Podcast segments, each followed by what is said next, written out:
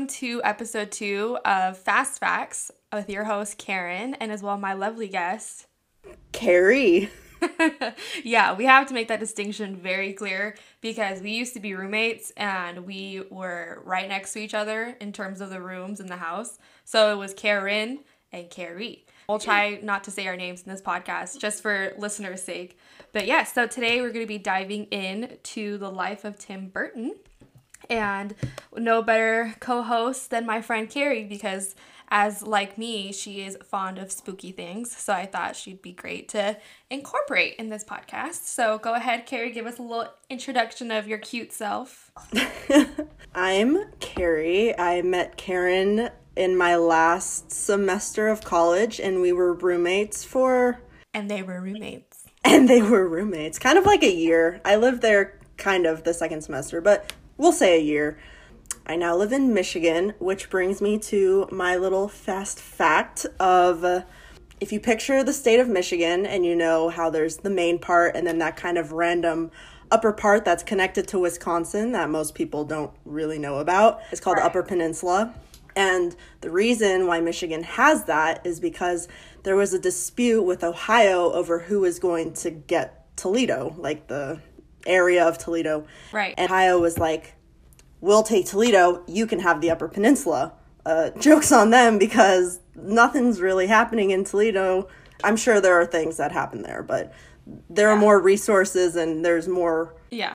Basically, the Upper Peninsula is worth a little bit more than Toledo was, so Michigan kind of won that battle, and that's why we have the Upper Peninsula, or as Michiganders call it, the UP. Michiganders, that's a term that I've never heard of in my life. Yeah. You're a full on Michigan woman now because earlier, before we were recording this podcast, I caught her saying a word with her little new Michigan accent. What was it? It was it was oh boots. boots. So us Californians, we would say boots, right? Just like very short, clean to the point. I caught her saying boots.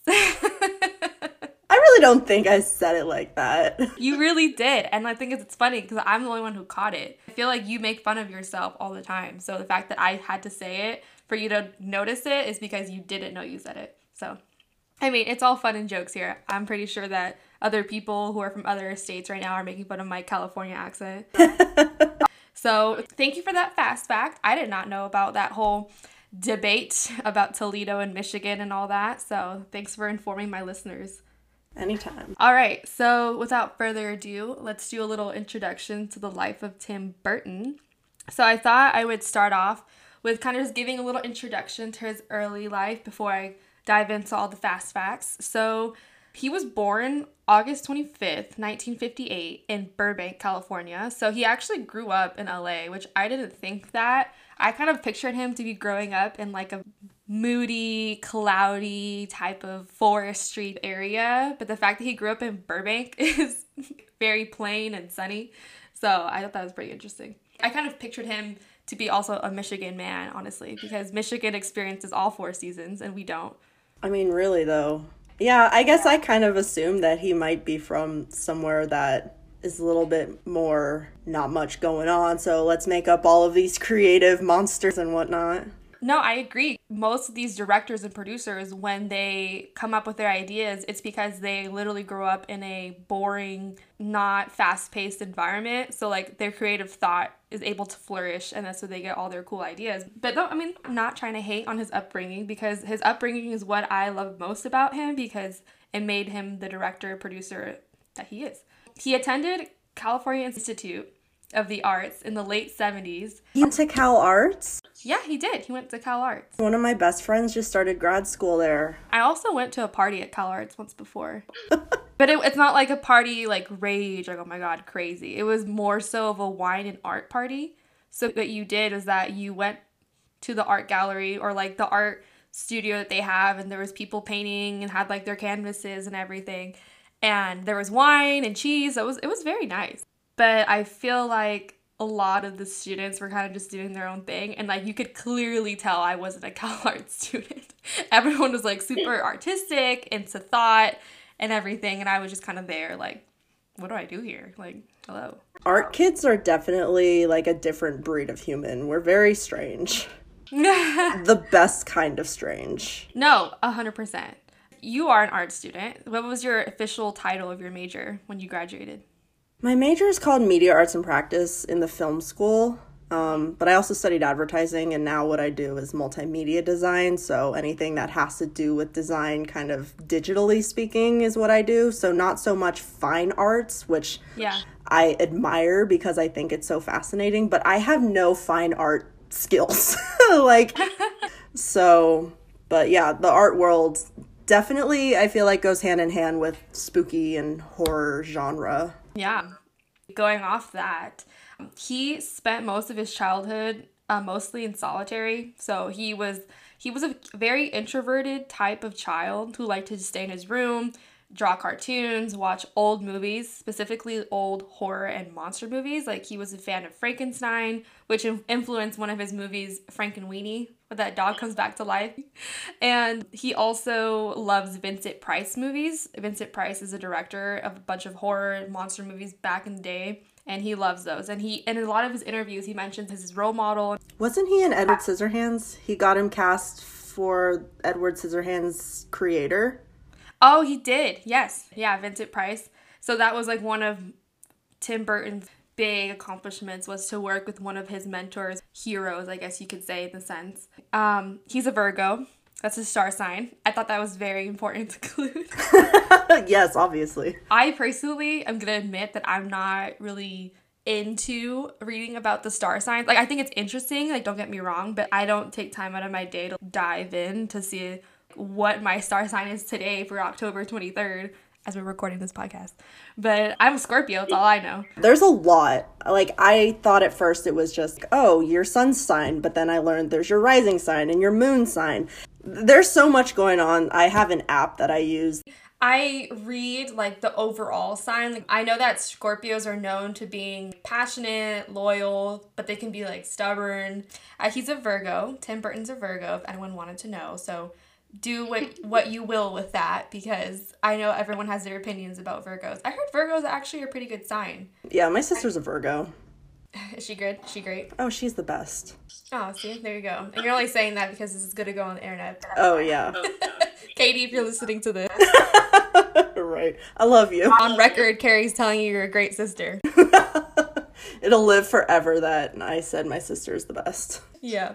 All right, okay, back to Burton.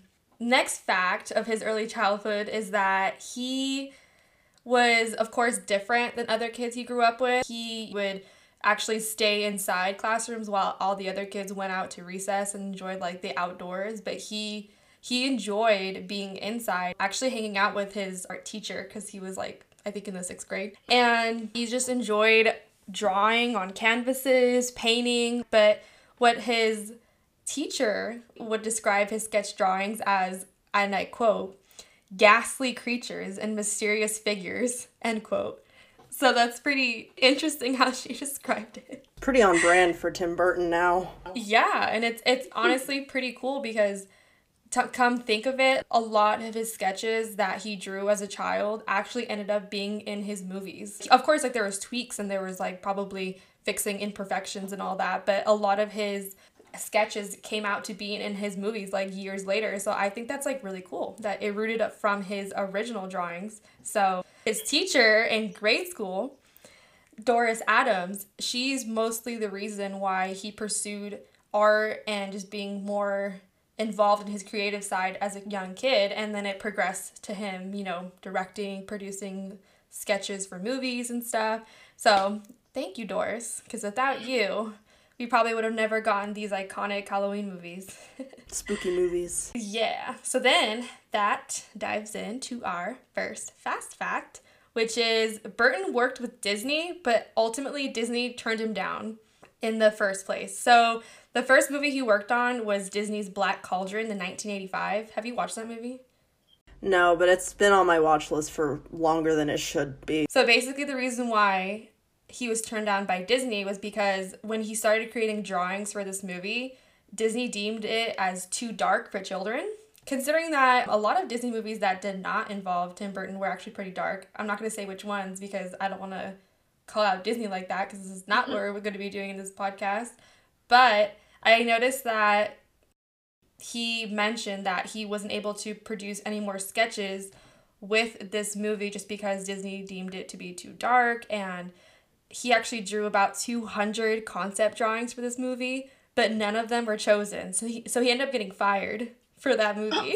yeah. The audacity. The audacity to turn down Tim Burton. Well, this is before and he was like big and famous. This is probably one of his first projects, but it just it's just interesting because you know later in this podcast you'll find out that Disney actually called him to come back. So when he got all big and famous. Mm-hmm. After that, he decided to work on two passion projects called Disney's Vincent and Frankenweenie. So Disney basically fired him from that Black Cauldron project, but he, they allowed him to do two more passion projects because they, they knew that he was artistic, but he, they just didn't want him for that movie because it was too dark the way he was kind of gearing it towards. So they kind of moved him on, like, hey, like, create two more passion projects and then we'll figure out if we want to work with you in the long run.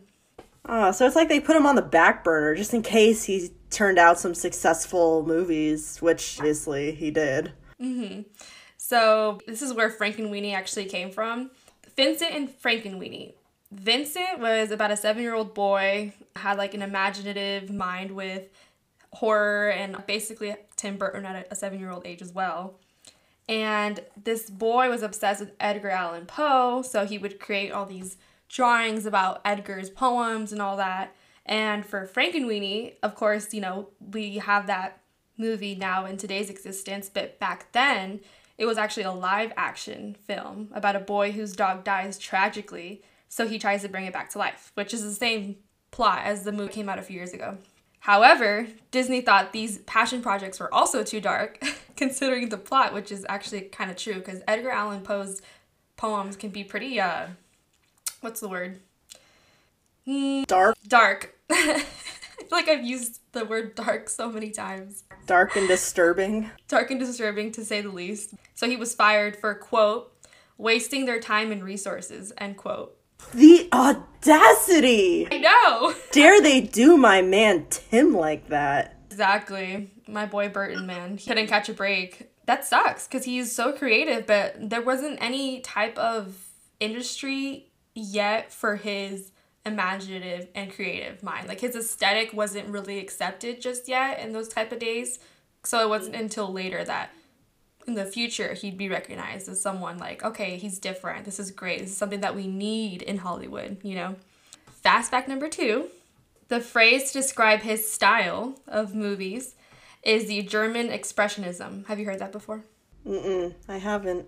I didn't either. So, German expressionism is a gothic style. You can already tell that it's it's it's Burton. Oh yeah. Gothic style that began back in the 1920s by German filmmakers before the First World War to reject the cinematic realism. So back then, what I was reading and doing my research about this is that back then Germany was getting rejected by a lot of filmmakers like because since it was before the First World War, Germany's films weren't getting as popular as other countries' films, so they decided to add a twist to it mm. and make themselves kind of stand out from the rest of the countries. Expressionistic films showcase dramatic, revolutionary interpretations of human condition. So you notice a lot of Tim Burton characters, their eyes are huge, their their cheekbones are elevated, their their overall type of characteristics about them are just elevated and more enhanced. So that kind of goes back to this type of gothic style. Oh, that's interesting. Yeah, there's like a not to be that person. There's a trend on TikTok right now where there's like a filter or something and people are doing the Tim Burton trend where it's like they pull their eyes down and it like freezes and then they like do that thing with their cheeks Oh, I saw that. Yeah. I love it because obviously I, I love anything that recognizes Tim Burton and his talents, but I'm like, this is great that this is a trend right now. I know, exactly. And I think I've seen it actually a couple of videos.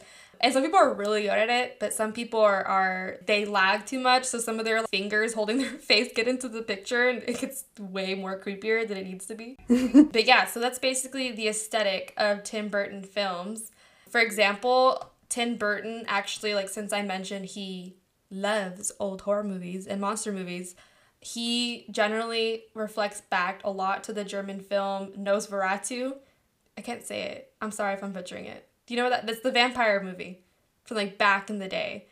Like Nosferatu. No. It's basically a. It's like one of the first ever horror films about a vampire who goes out and kills people and all that stuff. You never heard of it? No. I haven't. Well, basically, the whole aesthetic of the film that it's creepy, there's dark lighting, there's scary shadows in the background, and as well, distorted props and buildings. The last part, distorted props and buildings, that is so Tim Burton. Oh, absolutely. Yeah, like you know, in the movie A Nightmare Before Christmas, like all the buildings are shaped weird, as well as Edward Scissorhands. Mm, yeah, and Corpse Bride. Yeah, exactly. So that's definitely a big influence on his movies, and it shows 100%. All right, fast fact number three. These are all his movies, and I'm going to list them. And then after, I'm going to ask you which ones are your top five, if you've seen up to five. If not, maybe three. Also, these are ranked by a, a, certain, I think it's IMDb that I chose it from because I think that's like the most credible source that I could get critics' ranks of these movies. But I mean, don't come after me because I didn't rank these, okay? I got them from the internet.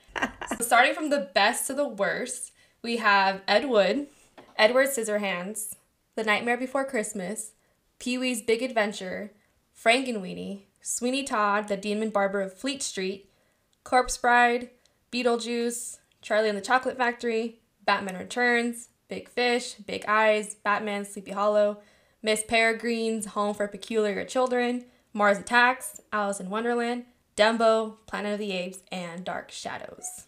So, which ones are your top five? Or top three? I mean, I don't know. I can't just assume that you watched all of these because these are a lot. Definitely Edward Scissorhands is one of my first favorites, I think, of Tim Burton's Nightmare Before Christmas always has to be in that list. Corpse Bride, Frankenweenie. I think that's just because I really like like stop motion animation or like stop motion like claymation. I find it so fascinating. Yeah. And I think that's one of Tim Burton's more recognized styles for films that he's done or worked on. I've suddenly already forgotten all of the ones that you've listed. Alice in Wonderland was good, but it like it was all over the place. It really was. And like it was good, but I'm also it's not one of my favorite movie like Alice in Wonderland in general, so I have friends who love that movie. What other ones did you list? Miss Peregrine's Home for Peculiar Children. I really like that one. I haven't seen it. I know I'm such a fake Tim Burton fan right now, but I haven't seen it, and its only reason is because I can't find it anywhere. I can't find it on any streaming type of lines or whatever. Like I can't find it on Netflix or Hulu. It might be on Amazon Prime. Don't quote me on that because I don't know. well, my top favorites, I, I'm gonna try to say five, but I feel like it's a safer bet for top three, considering that these are like my all time, will watch every single Halloween. Number one, Nightmare Before Christmas, because it's an oldie but a goodie. I think my second one would have to be Corpse Bride. And the third one, ooh, this is hard. I don't know how you did this actually. I think I would choose, dang, I can't choose between either Alice in Wonderland or Beetlejuice because Beetlejuice is funny to me because I'm like that quirky, funny, weird, semi morbid person. So like I feel like I relate to that movie. But I, I love the aesthetics in Alice in Wonderland, like the way he changed it to be so so Burton, just so Burton of him. That's what I think. But I think I'm gonna have to go with I'm gonna have to go on Alice in Wonderland. It's the aesthetics for me. That's what it is. It's the aesthetics for me. it really is. So, um, and yeah, so the claymation though is what I love about his movies because they're so unique. And that's why I love The Nightmare Before Christmas and Corpse Bride because I think they do such a good job. And as well, you could see that in The Corpse Bride, he learned a lot after creating The Nightmare Before Christmas because you can see that there's more detail into Corpse Bride, like the characters, the the colors are more vibrant the details and like the indentations of the clay when they're creating it and just like the overall CG of the entire film is just a lot better because it's like six years difference. I don't know if you've noticed. Oh yeah, absolutely. Like the quality um, because I, I really don't know what kind of movies were using claymation before Nightmare Before Christmas. Obviously, there were movies that were done, but if that was more of Tim Burton's first claymation or like stop motion animation film, then obviously it's going to be kind of like a, a test run, and then anything after that is going to be a lot better because then you learned what works, what doesn't work. But that goes for like any sort of artistic technique. Yeah, exactly. You can definitely see that in his films throughout the years, his creativity and not not only his creativity, but as well as the production of films just get better and better. Mm-hmm. And the music. So the next fast fact four is that he always had a specific choice of music in his movies, and you can definitely tell in like Edward Scissorhands, Beetlejuice, Nightmare Before Christmas, of course, the iconic songs. All of them, like just the orchestra and the the instruments used, are just so iconic, and I love it. And then so his music guy was Danny Elfman. I think I'm saying it mm-hmm. right. Yeah, and it's mostly where you can recognize the music. If you guys go watch the beginnings of Beetlejuice, Edward Scissorhands, just like the overall introduction to movies, they just kind of pan over the the setting of the movie and then they have that music in the background playing. It's so so iconic, so Burton-esque of him. so Burton of him. So Burton. It's a verb now. Hello, listeners. It's Editing Karen, and I just realized Carrie and I do not know the difference between a verb and an adjective. Um, I think we meant to say adjective, not verb. So, yeah, Carrie and I are going to be going back to the fourth grade and learning our verbs and adjectives. So, okay. All right. Enjoy listening the rest of the podcast. All right. So then, fast fact number five for all his films, he's only been credited for story and characters. So he never gets recognized as a producer. Hmm. But, like, literally, the film would not be iconic as it is without Burton in it. So I was like, that's interesting, you know? Right. Maybe that's a personal choice of his. I don't know. It might be. That's very true. But I mean, it kind of makes sense because yes, he is a big part of the film, but as well as the film will not exist without screenwriters and storytellers and other pieces of dialogue because yeah, he is the aesthetic, but you can't make a film without a screenplay. Right. Dialogue and all that. So I mean, I understand that portion of it. Hi listeners, it's Karen again. And I just wanted to go back really quick to what I was saying. When I was researching about Tim Burton not being recognized as a director or producer for films, it's only for some films because he chooses it that way. Sometimes he wants to work with a director or producer, sometimes he doesn't.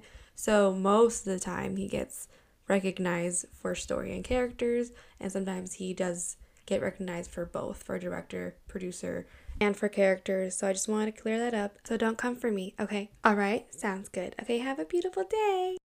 All right, so then the next one, fast fact number six. So this more dives into his relationships between Johnny Depp and Helena Bonham Carter. I might be butchering her name. I'm so sorry, but yes, the relationships between those two characters. Because if you've noticed, Johnny Depp and Helena are all not all his movies, but they're in most of his movies and is the reason because Burton says that those two characters just understand him. He says that him, Depp, and Carter all share an unwritten language, which means that they just know what he's thinking, they know his vision, they know his style, they know also his minimalistic language, which makes it easy for him to produce movies and to get the aesthetic and the, the language of characters. And I mean, if you work so well with these kind of actors, of course you're gonna want them to come back and do your other films. Right.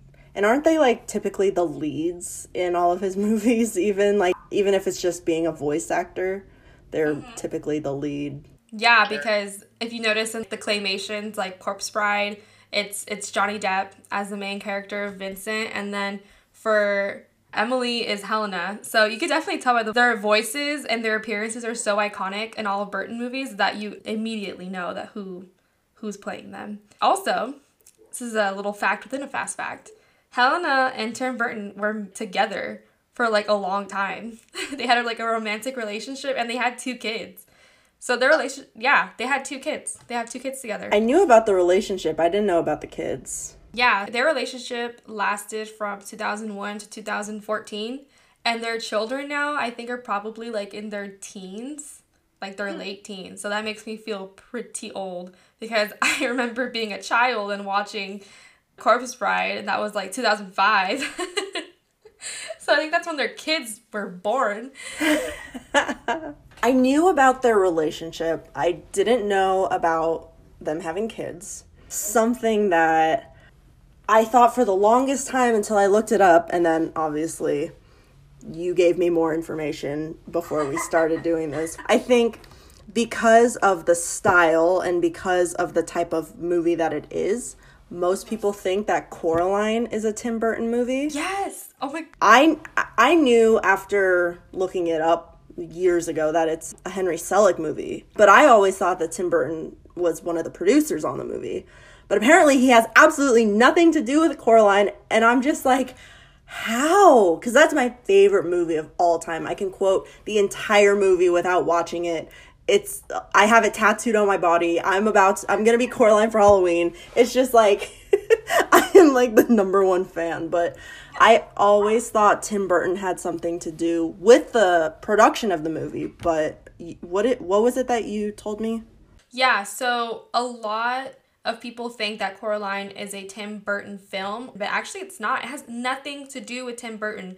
The only thing that I, I could probably say that it does have to do with Tim Burton is that the producers, the the clay makers of Coraline, the film, were inspired by Tim Burton's movies, so they under they kind of took on that aesthetic and they they were influenced by Tim Burton's characters. They shaped the movie to look like a Tim Burton film because they just enjoyed Tim Burton's film so much and the aesthetic of it. So I was just as shocked as you because all my life I've been living with a lie, thinking that Tim Burton has, was involved in that film, but he actually wasn't. Yeah, I think it's also because it's like pretty creepy to be a kids movie and I think that's one of the main aspects of Tim Burton's movies, at least the ones that are animated, are like, mm-hmm. "Oh, this is kind of too creepy to be a children's movie. What the heck?" And I don't know specifically. I probably should know, but I don't know if Tim Burton's animated movies are claymation or if they're just puppets because I do know that Coraline is made with puppets and not clay. Yeah, so there might be one distinct difference between Tim Burton's films and whoever wrote Coraline. I'm sorry, I think you mentioned it, but I already forgot. Henry Selick is the director. Yeah, and you can tell if you watch a Tim Burton movie on one side and then you watch Coraline on the right, you could tell there's a little bit of difference, but they they do look very similar in that aspect of like creepy because watching that as a child, I got so scared of her other mother. What was her name? Like her actual name? It was like a Beldam. yeah. That's so creepy. And like the room that Coraline gets thrown into with all the other ghost children. All right, okay, enough about Coraline because, like we mentioned probably a hundred times already, we, uh, We acknowledge that Tim Burton did not have anything to do with that movie. yes, exactly.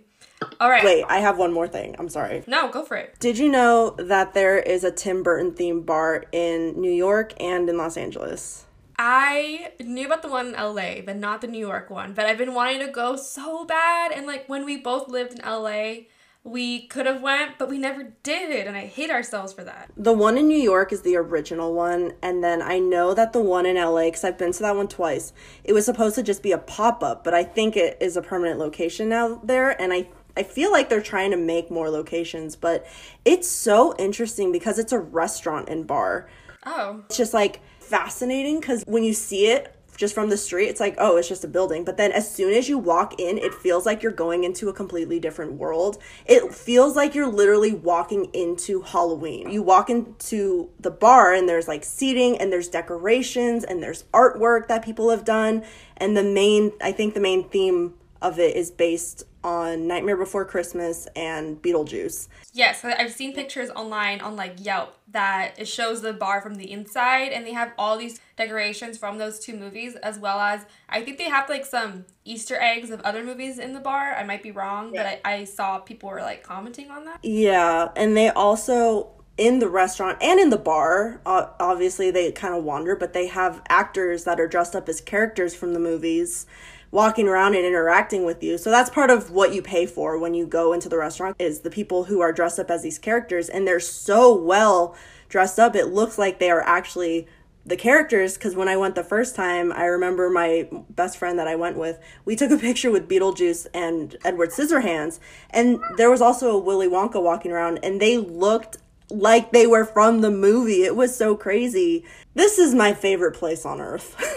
well, also to work there, you have to be like a Burton stan. Like you have to know the movies, you have to act like the characters. So I understand in that sense. That's awesome. I really want to go, but I mean, the whole pandemic is kind of getting in the way of me doing a lot of things. But when you do have a chance to go, I highly recommend it. It is so much fun. We'll both go and we'll both kind of just enjoy the experience together. Absolutely. All right, I just have a few more fast facts. Fast fact number eight Have you noticed the imagery of dead dogs in his movies?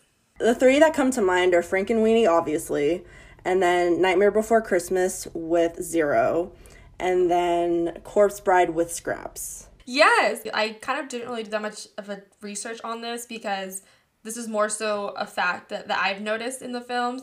Yes, so there's Frankenweenie, there's Scraps from Corpse Bride, and then there's Zero from Nightmare Before Christmas. So there's a whole backstory that I read on Reddit that I thought I'd share because I thought it was interesting.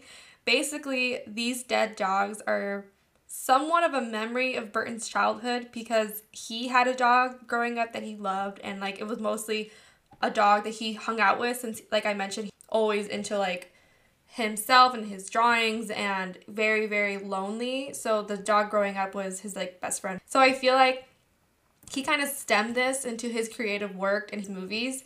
And frankenweenie like i mentioned earlier in the podcast was one of his first passion projects because of his relation to his dog. Every boy, every child, their wish is to bring their dog back back from the dead after they die a tragic death or a sudden death. Right. He definitely displays that in his movies, which I think is very interesting. And I love like time and time and again, Burton always just brings his personal life into his films.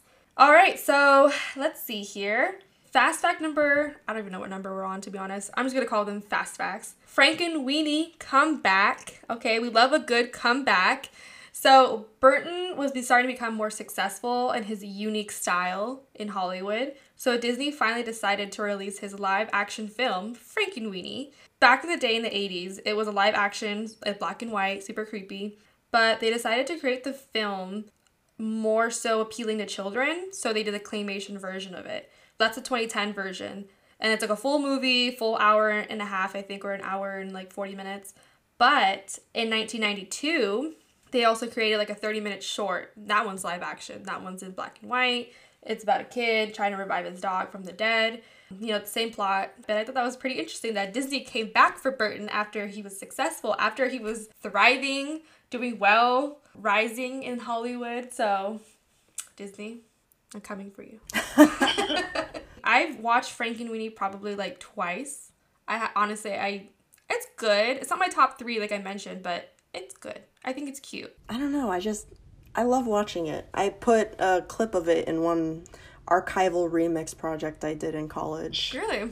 What? That's cool. The theme of the class was Frankenstein, so I was like, I have to include this clip from Frankenweenie. The theme of my project has nothing to do with Tim Burton, but I mm-hmm immediately thought because we were supposed to take clips like remix clips of videos that we found on the internet and immediately I was like, I have to include Frank and Frankenweenie. How could I not if it's about Frankenstein? Like, I have to. It's very Burton esque of you, too, to include it into your projects. Absolutely. Yeah. All right, so last but not least, and this is more so just like a fun fast fact the Burton Story Twitter account. Have you heard of this? I'm not on Twitter, so I have not heard of it. Hmm. But I probably should have, being the big Burton fan that I am. That's not Burton esque. Take that back. so, the Burton story is a Twitter account, and this is what it basically is. The account's purpose is to allow followers to contribute to Burton's short films of Stain Boy. Have you heard of his little short films? It's like this kind of simple, creepy drawn in like five minute production of Stain Boy, which is like a young boy going through it in life, and like there's other characters, and it's it's a very simple storyline, but uh, it got really popular online.